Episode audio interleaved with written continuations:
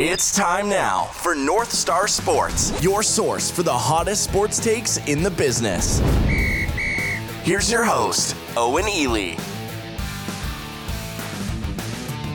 Hello, everybody, and welcome to the show. My name's Owen Ely. You can follow me on Twitter at Owen Ely MN.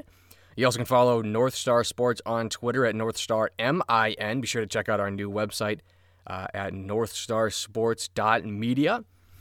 And welcome into the show, everybody. We got a great one for you today here on this Tuesday morning as we recap UFC Fight Night Eye versus Calvillo, which took place on Saturday, June 13th at the UFC Apex facility in Las Vegas, Nevada. Uh, and I gotta say, I was pleasantly surprised. I'm not gonna say, listen, I'm not gonna say it was, it was a good show. Uh, I was pleasantly surprised. There were a couple of fights that I, I kind of knew would be good fights uh, anyway. Um, but, you know, like I said, on, on paper, on the preview show, on paper, this fight card was looking to be probably the worst in UFC history. Now, I also said I wasn't rooting for that. Uh, I said I, I, I very well could be wrong because, like I said, you know, a lot of these times when you don't know the fighters, I mean, nobody really puts on bad fights in the UFC necessarily. So, you know, you could you could take a bum from this organization and you could take a bum from this organization and put him in the UFC. And I mean, it's probably it might not be a high level fight, but it'll, it'll be a good fight. It'll be a fun fight. Um, you know what I mean? So, uh, I was surprised it was not a snoozer. Again, a, a slightly below average card. I'm not trying to, you know, talk too sweet on the card, but you know it was fun. I uh, I got to admit, I uh, I did not watch all of the card. Uh, I did I did watch the Marvin Vettori. I watched the co-main and the main event completely, uh, but the other ones, uh, I I did not watch them uh, completely because I was busy doing other things. Uh, chiefly playing Left 4 Dead 2, arguably one of the greatest video games of all time. And the thing about Left 4 Dead 2 is and why I chose to play it over over watching a UFC fight card is, you know, the card was whatever. I mean, you know, we had a guy, what's that kid's name? Zarrukh Adashev, who was 3 and 1. He was 3 and 1 in fighting on a UFC card. And this is why I hate to be jumping all over the place here, but you know, we do the North Star Sports rankings here on the website. And I'll, I'll get to that in a minute because uh, you know, there were some pretty big changes on the women's side of the rankings because of this fight card. But I was thinking, you know, we don't do rankings for men's flyweight because, in my opinion, the men's flyweight division is an absolute joke. Uh, they, I, they barely have enough fighters to constitute a top 15. So if the UFC doesn't care about the flyweight division, then North Star Sports doesn't. Then we're not going to rank them. The same reason we don't rank UFC uh, women's featherweight because there's like three fighters. So I was thinking about doing the the flyweight rankings and, and adding them on, which I might in the future if they keep signing fighters. But like, man, if you got 16 flyweight fighters, why am I doing a top 15? Like, okay, so any bum breaks into the top 10 if they have a win. Um, so I again, I don't know. I think it's more likely we add a men's pound for pound uh, than we add uh, a men's flyweight, but.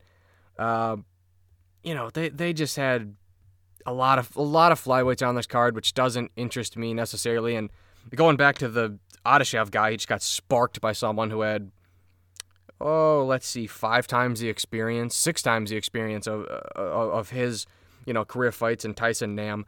So I got to be honest, I was I was a little interested in the main card. I wasn't super interested in the prelims. But going back to Left 4 Dead 2, and you know, I don't know, I might do a segment on on video games or something, but I mean, they don't make them like they used to. And I hate to be that old guy, but man, they really don't. You look at you look at Left 4 Dead 2, honestly, maybe the pinnacle. Honestly, that might be the pinnacle of video games. I mean, surely surely the technology has advanced since 2009.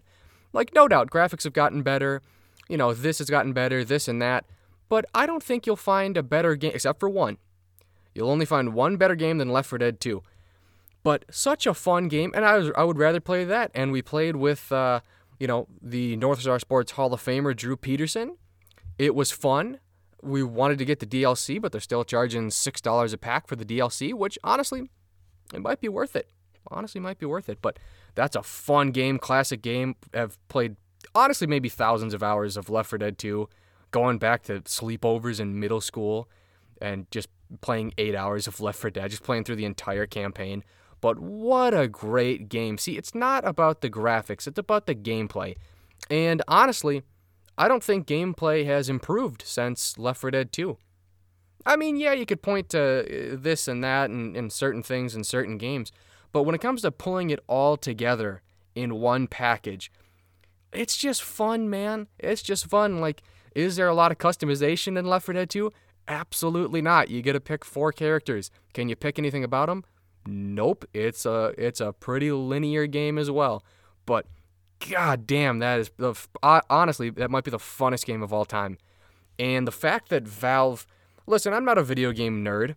I don't really know anything about Valve, but apparently they're not making games or something from what I was reading. But man, what I wouldn't pay, even for them just to remaster Left 4 Dead 2, just to fix up the, the graphics. Don't even touch the gameplay because the gameplay is just perfect. But even for them just to make it like take Battlefield 2, like the the new the new shittier Battlefield 2 from like a couple years ago. Take those graphics and put it in Left 4 Dead 2. I mean, good god. And I've been thinking, I've been thinking about buying Left 4 Dead 2 on the PC because I'm sure some nerds have probably done that and made the graphics amazing. But I don't know, man. I just don't get into PC gaming. It's just not, it's not really that fun. Like me, I guess you can buy a controller you can stick into your computer, but th- this is just all above my, my pay grade. I'm a, I'm a media entrepreneur. You know, I'm, I'm a real trailblazer in, in media.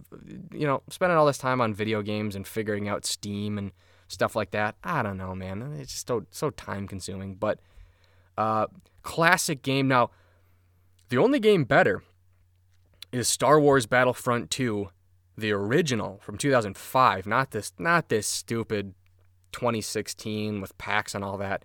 No, no, no. Galactic Conquest, absolutely perfect, absolutely amazing. There has been no better game mode than Galactic Conquest playing that. Shout out to the Bouse Man. I know the Bouse Man's never going to hear this, but the Bouse Man is an is an absolute legend. You guys should do your research and you, you should look up the Bouse Man because, you know, the, the, the, the old the old Bushka. I mean, he he's a solid guy, great guy. Terrible tattoos, I got to admit. Outside of a couple, the ones that have sentimental value, I'm not going to say are terrible, but uh, you know, the, some of the other ones are a little wacky, a little zany, but uh, the just playing that with the Busca in, in middle school. What a great what a great game. And it's it's amazing how you have the blueprint for an amazing game. And in a in a I think the Star Wars Battlefront 2 the shittier newer version came out like honestly probably almost a decade to the date uh, of actually maybe a little more like 11 12 years. And like you have the blueprint, like you know what to do. You know hey, we need space battles, we need all of this. But no, we, we make the graphics super cool, but we make the gameplay just absolute buns. So it, it's just weird, man. They don't make them like they used to, like the Maddens, how you used to be able to customize stadiums and stuff like this and create your own teams. Like, you know, you guys got to realize, man, that like Maddens have been going downhill probably since like Madden 12.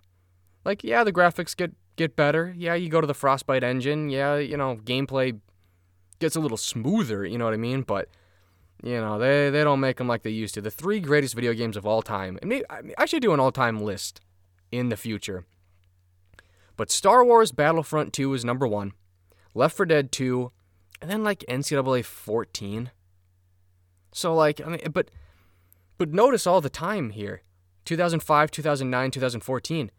Like, I, I mean, there's some great games in the last couple of years, but man, they just don't compare to the classics. Like, you know, G- GTA 5. I know that's pissing a lot of people off because they're that that's about to be on its third console before we get GTA 6, which is absolutely ridiculous. But listen, guys, stop buying shark cards. If you stop buying shark cards, they're gonna make GTA 6. But as long as 5 is profitable, why would they ever they could go another five years without making GTA 6. Why do, what do they care? They're still making money hand over fist. But, you know, that's that was fine. That was that was a great game. Uh, a, a very underrated game. A very underrated game that honestly it might have taken me a I don't want to say a month to beat, but it might have taken me like 2 to 3 weeks to beat cuz it gets a little bit repetitive, but they do a very good job at not keeping it overly repetitive. And the, the size of the map is amazing. The gameplay is super fun and tactical.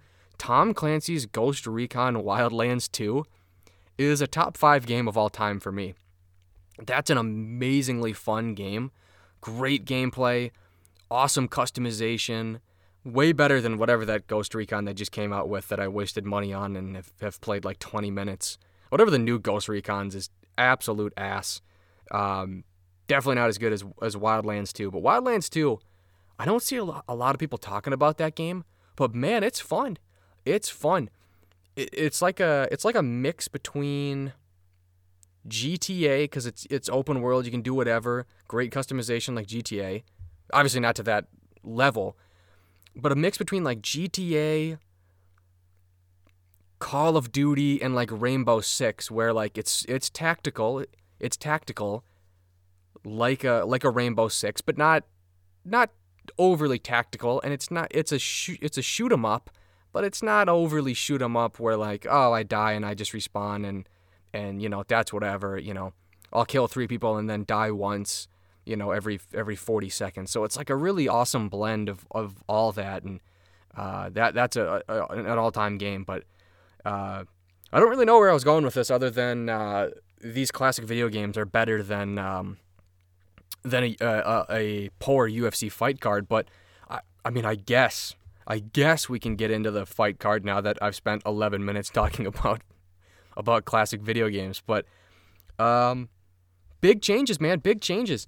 Uh, like I said, the I think everybody outside of the champion, obviously, uh, changed in that in that flyweight division. Yeah, every, everybody changed. I mean, Cynthia Calvillo, props to her. Uh, you know, the flyweight division in, for for the women is uh, pretty poor and, and you know, understandable. It's a new division. It's a it's a growing sport, women's MMA, but like, you know, it's a real, especially compared to strawweight. I mean, even bantamweight. Not that bantamweight is that awesome or deep, but you know, flyweight. Uh, it, it it's going to be a happening division in the next couple of years because you look at the infusion of young talent. Um, in that division, it's going to be a fun division in the future. But right now, eh, not so much. And Calvillo, instant title contender. Like I always say, if you're in the top five, a title shot could happen at any time. You know what I mean? There might be more logical choices because of context, but like one win, and she she was only number ten at the strawweight division, and, and she jumps up eight spots. North Star Sports has her as the number two flyweight, just behind Katlyn Chookagian. Excuse me. So, um, Good news for Katlyn Chookagian because she moves up one spot for no reason uh, other than Jessica Eye falling, and uh, everybody everybody bumps down a spot or or two or three when you look at four and down. Uh, we do have a random shuffle putting Jennifer Maia from four to three. Uh, Joanne Calderwood drops from three to five. So Joanne Calderwood drops one spot because Calvillo jumps up from eight in straw weight to two. But then she also drops one spot with a random shuffle with Maia. Just because I, I, I know it's weird, but sometimes the UFC does random shuffles in their rankings, and I, you know, I really had to do an overhaul in the division. So like, you know, because everybody's on the move in this division because of this, and and the more I looked at Maia's body of work and Calderwood's body of work, I was just like, ah, I actually think Jennifer Maia should be higher higher ranked. So even though Calder was probably getting the next title shot, if that hasn't even if that's not even been officially announced, it might have it might have been, but uh, she jumps down to five. Um, and Jessica Eye from from four to or excuse me from one to four. You know, yeah, she she lost to the number ten straw weight, but her body of work is still better than a lot of these mid ranked flyweights. So I think I don't really look at other people's rankings to be honest with you, because uh, I kind of want to do it my way. Um, but I'd imagine Jessica Eye probably drops further in other rankings, maybe down to five or six or seven. you know, because she she did lose to a significantly lower ranked opponent, but I don't know, man. Look at her body of work. Like this this that might happen if she was a welterweight and you look at how stacked the welterweight division is, but this is a very shallow division where most of the fighters have never done anything. Uh, so she still stays in that top five. Um, but again, a, a, really impressive performance by Calvillo. Uh, in my opinion, probably lost that first round, but uh, made the adjustments. She knew what she had to do. She went back to the corner. They talked about pacing, and she really put on put on the pace. And I thought she won the next four rounds, winning at 49-46 in in my mind. And it really just wasn't even competitive in, in the next four rounds. I wouldn't I would not say any of them were 10-8 dominant necessarily. I mean, it depends with like the new rules how they want to make it more frequent that you get 10-8s, but just very solid rounds. Not not utter domination, but just really solid rounds. Like seven minutes of, of ground control time in a 25 minute fight. And very well rounded, a very good ground game. And you really could see that. I think that was the adjustment that she made because after she had all that ground time in round two, I mean, I think going into round three, you heard Jessica Eye's corner talk about um, just straight up boxer. Don't even throw knees, don't throw kicks because she's going to grab onto it. And if you're Calvillo and you can make somebody that one dimensional, like it's not a boxing fight. So I thought that was a terrible strategy. Maybe it was the right advice, but just not not that great of a strategy for Jessica Eye and her corner because okay, we're gonna go out and box Calvillo. Well, we're gonna get taken down. Like this is not kickboxing. This is not boxing. Calvillo is good enough to where she can get takedowns. So, uh, and you saw that when she committed to takedowns, where uh, she she went for the takedown. I think in round th- three even, uh, and or maybe it was round two. It was earlier on in the fight, and missed it the first time. But then you know kind of got the rebound, second chance takedown, and uh, you know just a great performance. So. Um, it, uh, it honestly would not shock me if, Calvillo got a title shot because it seems like the UFC wants to push her. Uh, I mean, the UFC promos were absolutely whack. They were making it seem like Jessica Eye was was Amanda Nunes, and they were making it seem like Cynthia Calvillo. What is it? The comparator to uh, uh, Ronda Rousey and Conor McGregor. Like, yeah, right. Yeah, right. Uh, so uh, the UFC promos are are top tier propaganda, but um, if the UFC thinks that highly of her, it wouldn't shock me if she got the next title fight with Shevchenko after Calderwood. I mean, yeah, if Chookagian keeps winning fights, you know, maybe, but she got dealt with pretty quickly. I don't think anybody's interested in a Jennifer Maia title fight. I don't think anybody's interested in, in, in Roxanne Modafferi or Lauren Murphy fighting for a title. So really, until Maycee Barber can recover from that ACL injury and you know start beating all these middling flyweights, you know, Calvillo's sitting pretty. I don't, I know, I don't think she has what it takes to beat Valentina Shevchenko, to be honest with you. But I really don't think that anybody has what it takes to beat Shevchenko. Uh, even Amanda Nunes, I thought Shevchenko beat her twice, and I thought certainly, you know, that was a robbery. Shevchenko versus Nunes too. That was an absolute robbery. And again, you know me. I, I, I throw around robbery very loosely. There's decisions I disagree with, but not every split decision I disagree with is a robbery. Robberies are very, very rare. They are very, very big. So I use that word very carefully when I say that Shevchenko Nunes 2 was a robbery. But, uh, I mean, outside of the judges stealing it from Valentina Shevchenko, I, I don't see anybody posing a threat until Maycee Barber gets enough under her belt, and then, and then maybe we'll, and, and then you know we'll see, we'll see. Uh, but a, a, solid performance there from Cynthia Calvillo. Uh, I also was really impressed with Marvin Vettori had that rear naked choke at the end of the first round versus Karl Roberson. Good for Vettori. Good for this guy. You know, Karl Roberson seems like uh, uh, a bit of a punk. Doesn't doesn't really seem like a likable character. Uh, uh, but maybe I'm maybe I'm wrong. But you know, missing weight and missing weight massively by four pounds. That is just like four pounds doesn't sound like a lot, but that means you didn't even try, man. Like if you miss by a pound or even two is kind of big, but like man, you missed by four, like you really didn't even try. So good for Vettori because he's had quite the um, the rough patch when it comes to getting opponents and you know all that, and then the hotel uh, event with with Karl Roberson. You know, it, it, it was good, and you know, a good placement on the card because this is not a great card, and you know, hopefully some eyes were on him, and uh, now more people know who Marvin Vettori is, and and to be honest, I hope he gets a top ten opponent next. I think he's a really talented guy. I hate to you know be clay be uh, cliche and bring up the split decision loss he had to Israel Adesanya, but you know he's a he's a top level fighter. He did have a draw with uh, nobody talks about this, but he did have a draw with Omari Akhmedov, who's kind of an underrated uh, fighter in that middleweight division. He's currently number 11 in North Star Sports rankings. Uh, but a great victory for Vettori. I think he's five and three in the UFC now, uh, but really on a on a hot streak as of late. Excuse me, five five and two. Uh, so he breaks in to the top 15. He is now the number 14th ranked middleweight. Uh, so Antonio Carlos Jr. drops out from 14 to unranked. We keep Krzysztof Jotko at 15. Because uh, the more I the more I thought about it, I mean it would make sense to put Shoeface at 15 and then just drop Jotko out. But Shoeface is on a two fight losing streak. He hasn't won since I think 2017, and Jotko's on a three fight winning streak, even though they're not great competition uh, outside of Eric Anders. Uh, so that's why that's why we just flip flopped to 14 to unranked.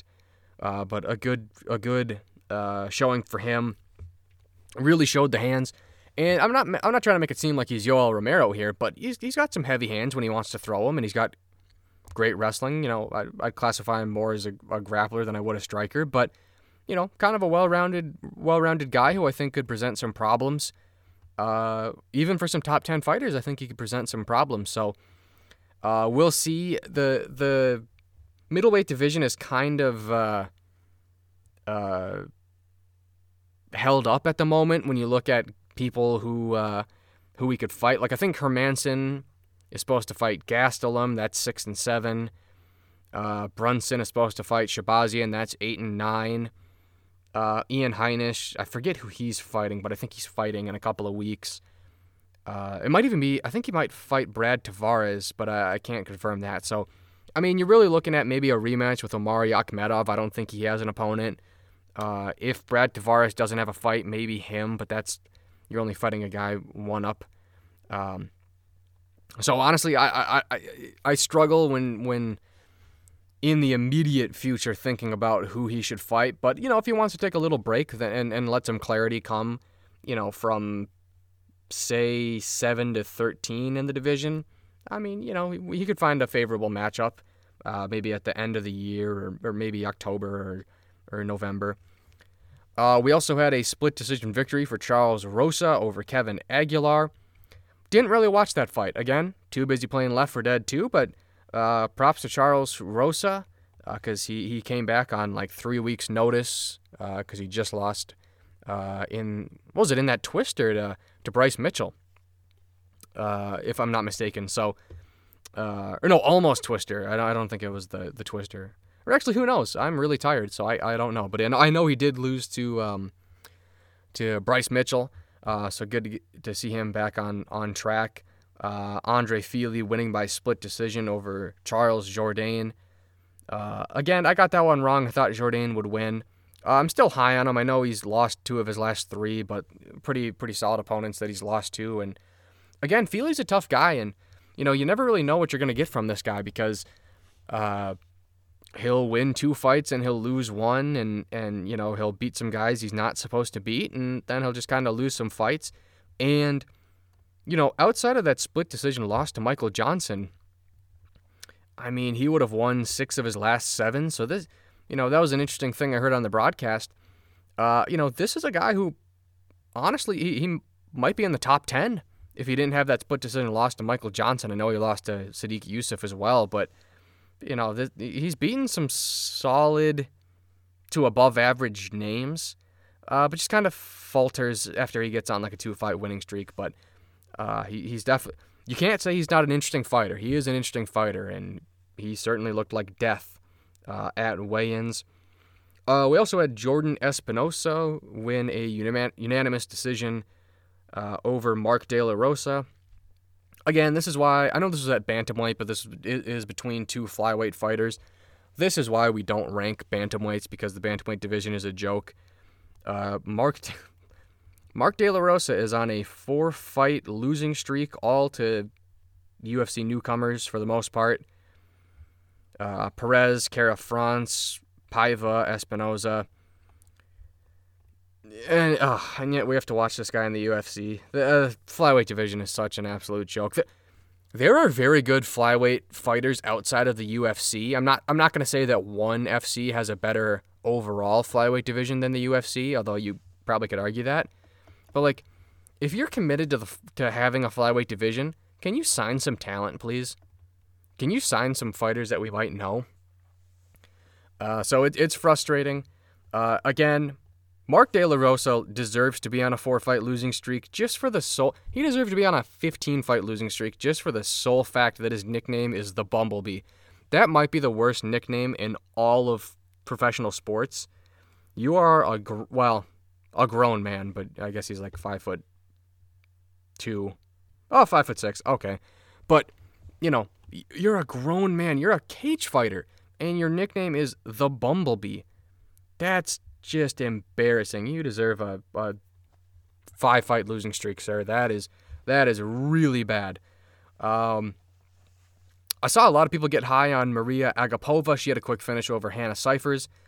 Um, I would say, you know, that could be an interesting fighter. Again, you talk about the young infusion of talent at flyweight and the UFC poaching Invicta fighters. The flyweight division, listen, it, it'll round out. You look at strawweight when it first started in the UFC, yeah, not really that good. But as time goes on, it fills out and it becomes better. I mean, this is a division that's less than three years old, I want to say. So, you know, and this is also a division that had Nicco Montaño as a, the champion at one point. So, you know, there, there, there's there's progression, there's steps to this, there's levels to this. Um, but it was a there was a, a, great finish.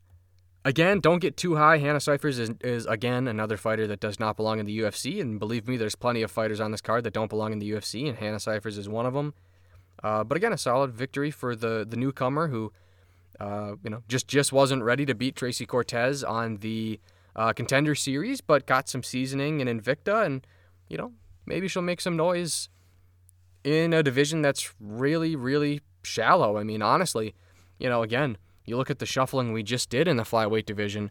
I mean, one or two more wins and she could be in the top 10 like it really depends on on who you're facing but uh, it's a pretty easy division to climb all things con- considered as evidenced by uh, cynthia calvillo's uh, eight spot rise uh, in one night uh, a decision here from Merab Dvalishvili, who I'm really high on uh, again, you could make an argument that he's never lost in the UFC. He's he's 11 and 4. He's a very interesting fighter.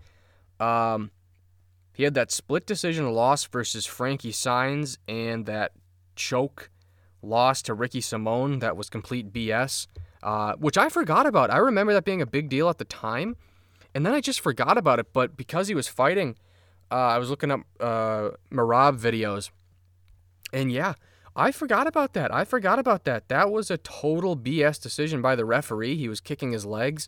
He was in that fight, uh, and he, he got robbed of, if not a victory, a chance to to to have a victory, a chance to go to the scorecards. Um, and then uh, he's on a four fight winning streak right now.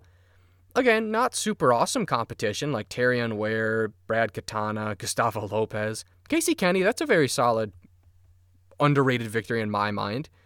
Um, but again, this is a guy who could be 6 and 0 in the UFC. I really wanted to rank him in the bantamweight rankings, but I just couldn't do it because he just doesn't have the, the the level of competition to be ranked over somebody like a Marlon Vera or a John Dodson or a Song Yadong.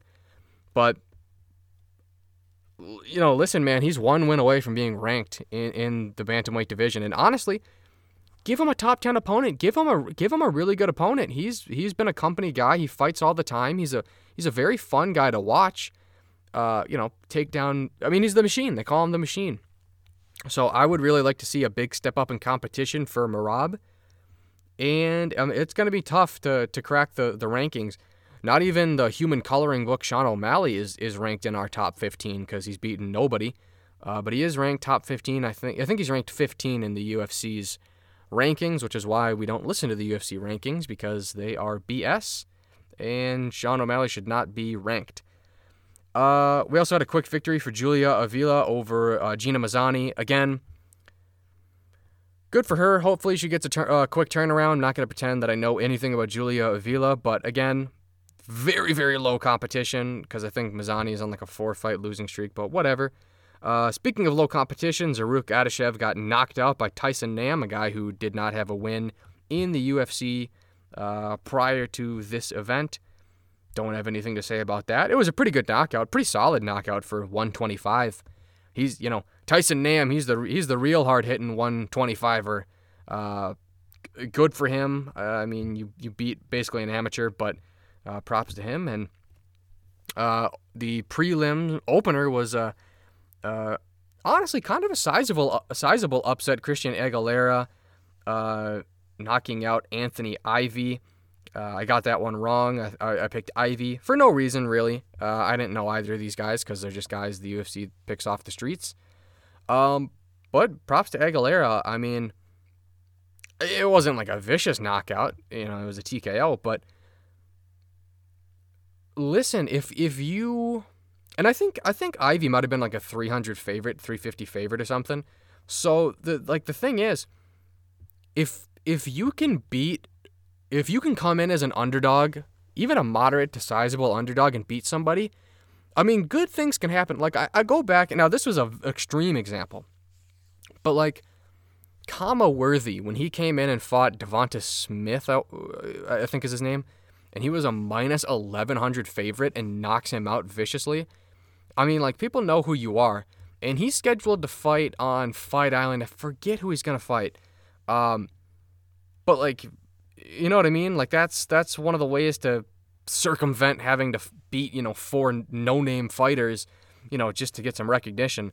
So, you know, props to Christian Aguilera. Again, his record is absolutely not going to blow you out of the water, but he's only 28, and uh, uh, you know, a, a, solid victory over Anthony I- Ivy as the underdog uh, in his uh, UFC debut. Uh, so with that, that's going to be the end of our show. Again, the uh, North Star Sports UFC rankings dropped uh, earlier today. Uh, you can check those out. they are the only true rankings, the only correct rankings. You can you can you can look at all the other ones, but you know they're they're just a little bit wrong. They're a little bit off. But the North Star Sports rankings are just absolutely absolutely perfect as they as they should be. Uh, and you can you can find that on northstarsports.media. Again, you can follow North Star Sports on Twitter at NorthstarMIN, and you also can follow me on Twitter at Owen Ely MN. And thanks for tuning in, everybody.